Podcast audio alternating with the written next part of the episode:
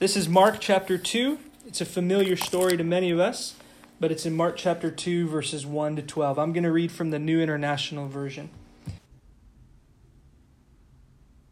Jesus again entered Capernaum. The people heard that he had come home. So you might remember Capernaum is a village on the northwest shore of the Sea of Galilee. It's a fishing village, about 1,500 people. And Jesus had gone on a rock and roll preaching tour around those villages, and word began to spread that he's back at his home base. So he's at some home, maybe his home, maybe Peter's home. But Mark says they gathered, the crowds, in such large numbers that there was no room left, not even outside the door. And Jesus preached the word to them, which is Mark's way of saying the good news. Don't we need some good news now, huh? Some men came, bringing to Jesus a paralyzed man, carried by four of them. And since they could not get him to Jesus because of the crowd, they made an opening in the roof above Jesus by digging through it. And then they lowered the mat the man was lying on. Verse 5 When Jesus saw their faith, that's crazy. Have you ever thought of faith as something that's visible? And it's interesting that Jesus saw their faith, not the paralyzed man on the stretcher. Anyway, we'll talk about that later. When Jesus saw their faith, then he said to the paralyzed man, Son, your sins are forgiven. Now, some teachers of the law were sitting there, thinking to themselves, Why does this fellow talk like that? He's blaspheming. Who can forgive sins but God alone? Let's pause there. If you keep reading the story that Mark is telling, this is the first of five confrontations from the religious leaders. Jesus is going to do something wild and radical, and then the religious establishment is going to say, uh, Excuse you, who do you think you are? But then Jesus is going to vindicate whatever he was doing, and it leaves the whole crowd stunned and amazed. But here's the trick this time, the Jewish leaders are saying, Dude, who can forgive sins but God alone? And here's the trick they're right. Jesus is going around pronouncing and saying, You're forgiven, but only God can do that. That's wild, and we're going to talk about it in a minute. So, keep going in verse 8. Immediately, Jesus knew in his spirit what this was that they were thinking in their hearts. So then he said to those religious leaders, Why are you thinking these things? Which is easier to say to this paralyzed man, Your sins are forgiven? Or to say, get up, take your mat, and walk. But I want you to know that the Son of Man has authority on earth to forgive sins. So pause there real quick. This whole beef is all about authority. If only God can forgive sins, and Jesus is saying, I'm forgiving this guy's sins, who gave him the authority to do that?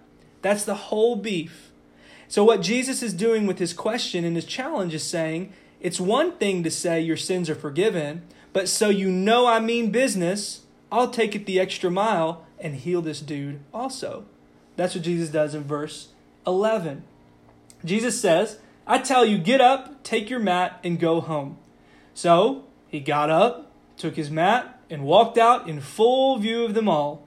This amazed everyone, and they praised God, saying, we have never seen anything like this. This is the word of God for the people of God, and we can say, Thanks be to God. Shout out to those of you who said it, even though you're watching this on a screen.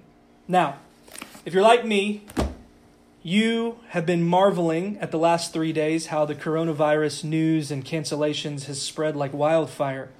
But here's the trick Wednesday night, it really hit home for us when we were in our neighborhood group, and my phone started buzzing with notifications from the NBA. I'm a big NBA nut. I love the Mavericks. I'm doing fantasy basketball, and I found out that not one, but two of my players on my fantasy basketball team tested positive for the coronavirus. Then I get a notification they've canceled the whole NBA season. That puts me on alert that this is pretty serious stateside. We know it's been serious worldwide, but now it's pretty wild stateside. Then we wake up Thursday. What do you guys start seeing? NCAA cancels March Madness. You see Disneyland is closing, and then heaven help us, Disney World is closing, and all of a sudden you just see concerts, events, all of these things starting to shut down out of precaution. Man, then Friday hits. And then you start to hear from Dallas County about gatherings of groups of this number or that number, especially for the vulnerable population, which is when we made our decision to take our public gatherings online. Then you see state of emergency declared, funds released to help the vulnerable, marginal, to get testing, to do all these good things. And it's starting to sink in man, this thing is pretty wild. Well, it's interesting that as all of this is spreading, there is this quote that I had come across earlier in this week that was really working on me in my heart and my mind. It's from a woman named Barbara Brown Taylor. I wonder what you think about this. She said, We do not lose control of our lives. What we lose is the illusion that we were ever in control in the first place. I'm going to say it again. Barbara Brown Taylor, we do not lose control of our lives. What we lose is the illusion that we were ever in control in the first place. I think what she means and what this week has illustrated is just how much of our lives are out of our control. But we can go about our week to week and our day to day and think that we have everything squared away and in control. But it takes something like this to snap our um, attention, to bring us to an awareness that we actually are in control of so much less than we think. But lest you just throw your hands up and are in a place of despair, understand that there are things that we can control. And I think the first thing is a choice, right? And this is the first of the three things I want to share with you. We have a choice to choose faith or to choose fear. This is something that is within our control. And if you think that that's just a um, like happy clappy spiritual like religious thing to say, understand that it is an active, visible choice to choose to believe that when we are not in control, we know someone who is, and who is not surprised when we are surprised, who is not worried when we are worried. And I think that this is the first choice that we have to make faith or fear. In Mark chapter 2, we have a group of people that choose faith over fear. This week, Amy came and heard a quote that maybe some of you have heard. It's popular in like AA and other kinds of things, and it's an uh, what is it? An acrostic for fear, right? F E A R. They say that fear is false evidence appearing real. Have you heard this? False evidence appearing real. I think if we were to audit how much we're afraid of and how much we worry about, I think most things that we're afraid of never actually materialize. But in that moment, when we begin to choose fear, we begin to spiral out into this place that gives us this lie that actually all the worst things can happen. Now, that's fear, false evidence appearing real. Faith, on the other hand, is this it's trusting and expecting God's goodness despite our circumstance. Okay? Faith is trusting and expecting God's goodness despite our circumstance. Now, lest you think that Christianity is just a way of looking at the coronavirus, looking at the toilet paper shortage, looking at all the things out in the world and saying, oh, just suck it up, it's all going to be good. No, what it is is looking and naming real, actual things to be fearful of, looking it straight in the eye, but then choosing to say, that doesn't get the last word. It's looking at this situation and saying, actually, you don't get the last word. That's the choice that we're left with. These men that have a friend that's on a stretcher, that's paralyzed, have every reason to choose false evidence appearing real. He'll never get helped, he'll never get rescued, he'll never get saved. So in 2020, you can imagine if you start to have a fever or if you start to get a cough, you can take some ibuprofen, you can take some acetaminophen, you can go and see a doctor on your phone, you can go and see them at the hospital, you can go and see a primary care doctor. Even those that are the most vulnerable among us, there are options and abilities to go and get treatment. Now, in Jesus' day, if you're paralyzed and you're on a stretcher, you don't even have Advil to take. So you have every reason to have this false evidence appearing real that your situation is settled and you are done. So when word travels to this dude that Jesus is back from his preaching tour, he had healed a bunch of people, he had said a lot of good news, you're probably thinking, so what? There's nothing that can be done. I can do nothing about it. Then I got to imagine four of his wonderful friends knocks on his door and says, "Dude, you're coming with us." Meanwhile, as they're picking up their friend on the paralyzed mat, you've got Jesus in a one bedroom home, okay? Whether it's his or Peter's, we don't know, but we can probably guess that it ain't real big and it's a peasant home. Sometimes they'd be freestanding, little block, one room. Other times they'd be like a sort of apartment where on one story they would just have um, one little room, another little room, and they all share like a courtyard. But either way, this thing is small and it is swamped with a huge crowd. This is really interesting because one of my biggest pet peeves is when we go to rock and roll concerts at a little club and you've been there if you've been standing in the general population and you got to stand there and get your spot and heaven help you if you got to go to the bathroom or go get a drink or do something because if you go you know that somebody's taking your spot. And that frustrates me to no end because i'm here in my spot because i want to get a look.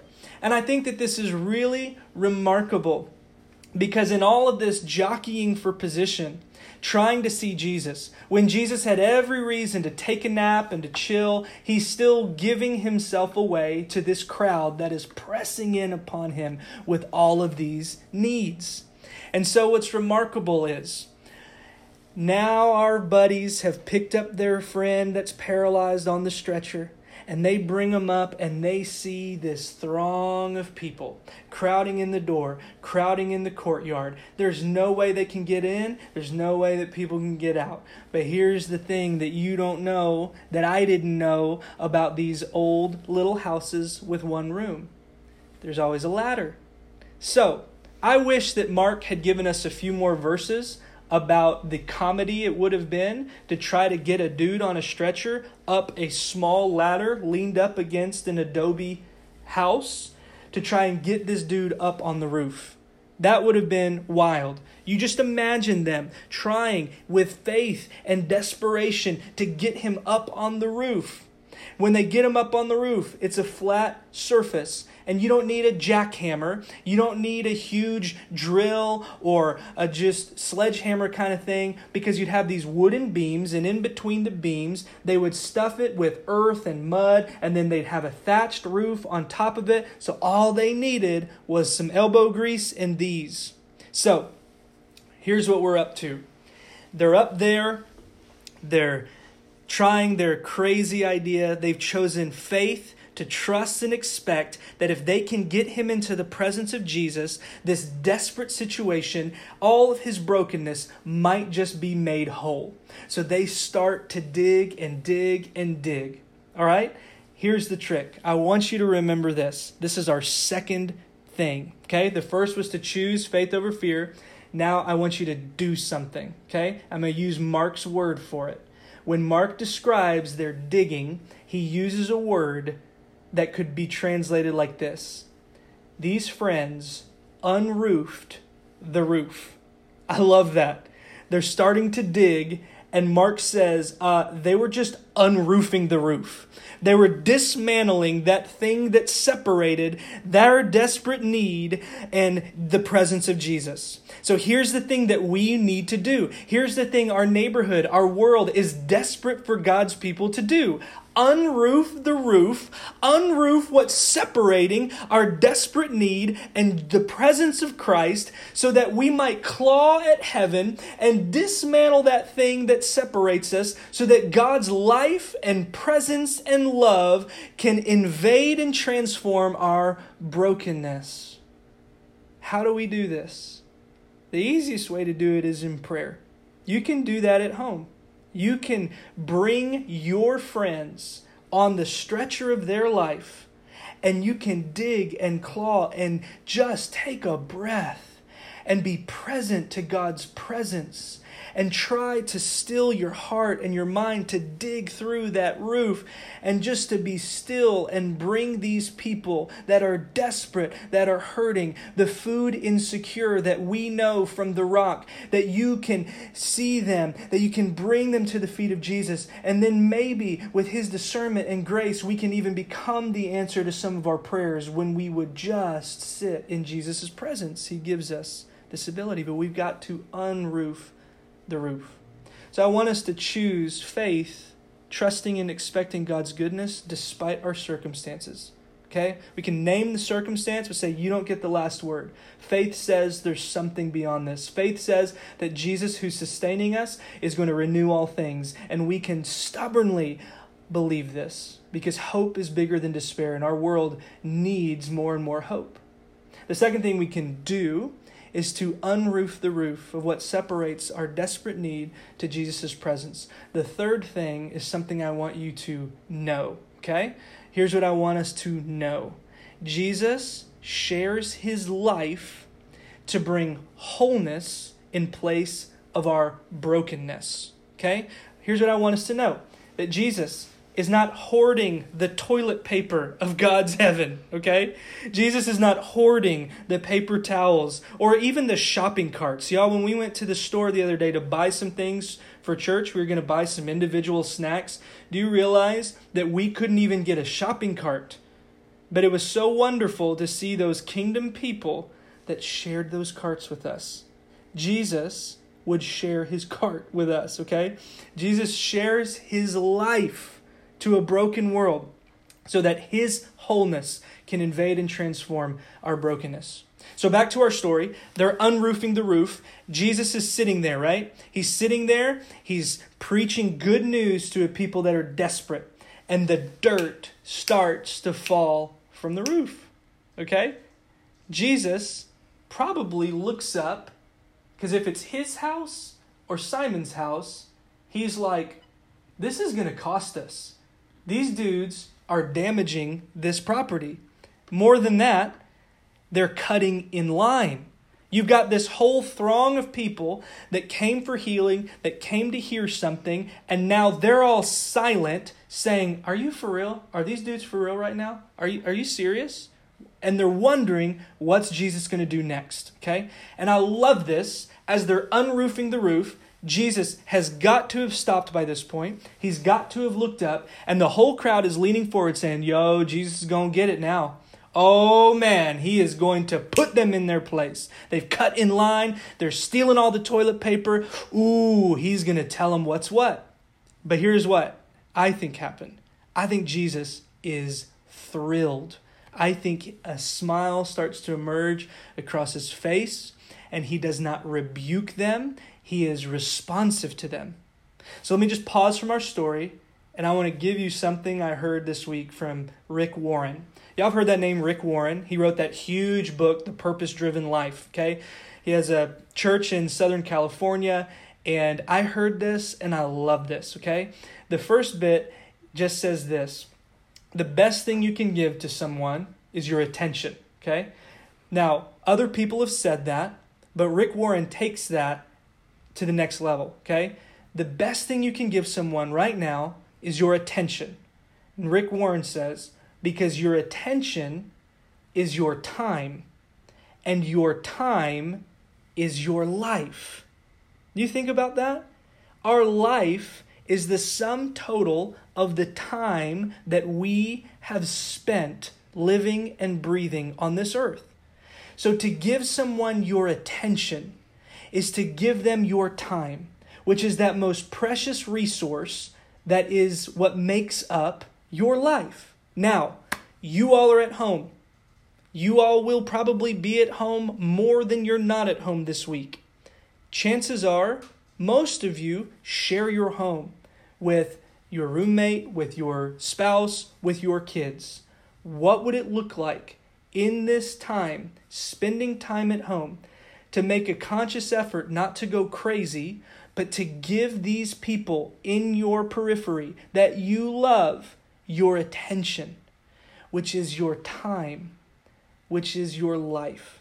What a gift to your spouse to listen with the phone down. What a gift to your children to play and engage and reconnect and listen, to give them your undivided attention because they ain't going to school this week, but you can give them your attention, which is your time, which is your life. I need you to understand that Jesus is attentive to you. He wants us to be attentive back. These people are unroofing the roof. And instead of rebuking them, Jesus responds to them and gives them his life. So they unroof the roof and they mission impossible this dude down from the stretcher. And Jesus says something that is really surprising, right? He says, Cheer up, your sins are forgiven. Which, if I'm the four guys that drug this dude up the ladder to the roof, I want to be like, wait a minute, like, okay, that's kind of cool. I'll, you know, get my sins forgiven. But, dude, this guy is paralyzed. Like, we came here for a healing. The forgiveness, that's great, but I can't see that, right? They came for healing. I love what this guy says. His name is Donald Juel. He says, There is something mysteriously evil about illness that links it to the power of sin. The coming of the kingdom spells the end of both. Can I say that again? There's something mysteriously evil about illness that links it to the power of sin.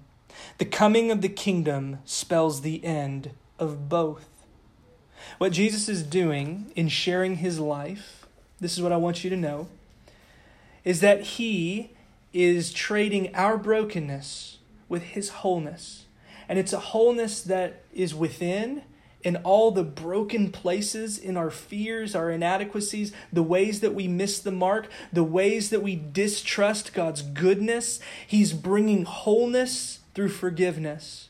And there's something about the outward manifestation of illness that reminds us that this is not how God intended it. I need you to know that the coronavirus or cancer or the common cold is not God's ideal, which is why we see Jesus bringing the kingdom of God to push back the forces and work of darkness so that he can today show us what it will be like tomorrow. He is in the business of bringing wholeness in place of our brokenness. So to say forgiveness is to bring us wholeness within, but then just so they'll know that He ain't just saying it, He's proving that He has this kind of authority, He's going to heal him as well. Now, earlier I told you that the religious elite were really bent out of shape because only God can forgive sins. And here's what I need you to know it's true. Nowhere in our Old Testament, nowhere, not nowhere, not nowhere in the Old Testament, in the Jewish scriptures, in Jewish writing, rabbinical teaching, nowhere, not nowhere, not nowhere was it said that a man, a human, can forgive sins. Okay? Some of you guys are thinking, well, what about the priest? What about the temple? Good point. The priest would take a repentant person, show them the rituals, show them the sacrifices, and then say, God has forgiven you. They pronounce the forgiveness that comes from God. So when Jesus says, hey, dude, your sins are forgiven, they have every right to freak out because not even the Messiah or the Son of Man, which was Jesus' favorite title that he took from Daniel chapter 7, one who's like a representative of God, not even the Messiah or Son of Man were ones that could say, I forgive you. They can only say, God has forgiven you. But Jesus wants to show them that he is taking the law and he is taking all of that ritual, all of that um, sacrifice, and says, You don't have to come to the temple. You can now come to me. This is remarkable. You don't have to go and get a goat and sacrifice it, or the doves, or any of the grain offerings for your forgiveness. You come to Jesus and he restores your brokenness for that kind of wholeness. But so they know he means business. He does say, just so you know, it's not just empty words. I'll prove it to you when he healed him on the outside as well. Now, I want to tell you a story, and then we're going to wind down our little virtual talk. Okay? This is a story that was shared from a man that's a part of our church network. We're a part of a church network called Ecclesia. It's a relational network of missional churches from all over America, and we had our national gathering, and this is a story he shared with the whole group. I need you to know that he came from a tradition that really didn't walk in the full range of gifts of the Holy Spirit. We call those charismatic churches, the kinds of people that would have healing services and deliverance services. But he and his wife um, were in this season where they wanted to be more and more open to this kind of stream of our Christian faith. So they went to a Pentecostal, that's another denomination that's charismatic. They went to a Pentecostal healing service, okay? So whatever you're imagining of like people getting slain in the spirit and speaking in tongues and they're laying on hands, all of that, okay? All of that is happening. And this is all new for this guy. So, at the end of this service, the pastor who was leading this conference was inviting people to come down to the front for healing, for deliverance, for the whole shebang, right? So this guy and his teenage son are looking at each other like, let's go. Let's go do it. This is new. Let's see what's up. They go down to the front, and as they're there, the pastor starts to say, Someone in this room is getting healed from arthritis. Someone in this room is getting healed from high blood pressure. Someone in this room is getting healed of cancer. Someone in this room, and on and on he's going.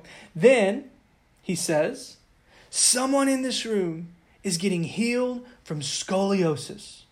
And the guy telling our whole church network this story says, you know, super spiritual me is standing there just kind of taking this all in. And as he says, someone's getting healed of scoliosis, he said, I thought, hmm, that's weird. I have scoliosis. Now, he goes about his day, finishes out this conference. He and his son go back to join the family. They drive home. They're processing what they've experienced. They get to where they're staying. He's getting ready for bed and he's standing in front of the mirror, brushing his teeth. He's got his shirt off because he's about to hop into bed. And he said he drops the toothbrush, he drops his jaw, however you want to put it. He is looking in the mirror and he calls his wife over and he says, Come look. He had spent decades of his life looking at himself in the mirror and finding one hip is raised and finding this shoulder was this way, the other was that way, because for decades his spine had been curved like this. He talked about how he was a kid and he would walk around with um, a bottle of Advil and take 10 to 12 aspirin and a day because of the pain. It was so great. But that night after that service and being in the presence of God, he's looking at himself in the mirror, and that spine that for decades had looked like this all of a sudden looked like that. And he talked about how he was surprised by the transforming power of God, even when he didn't ask for it, even when he didn't go through all the magic rituals, even when he wasn't himself unroofing the roof of heaven. I think this guy in 2020 and 2019 telling this story has something very much in common with the man in the first century on a stretcher in a desperate situation. Just like this man, it wasn't the magic ritual, it wasn't just trying to say all the perfectly right things. What mattered was getting into the transforming presence of Jesus. So I want you to choose faith over fear. I want us to do something, and that is together online. I want us together in our own homes to unroof the roof, to get our desperate situation into the transforming presence of Jesus.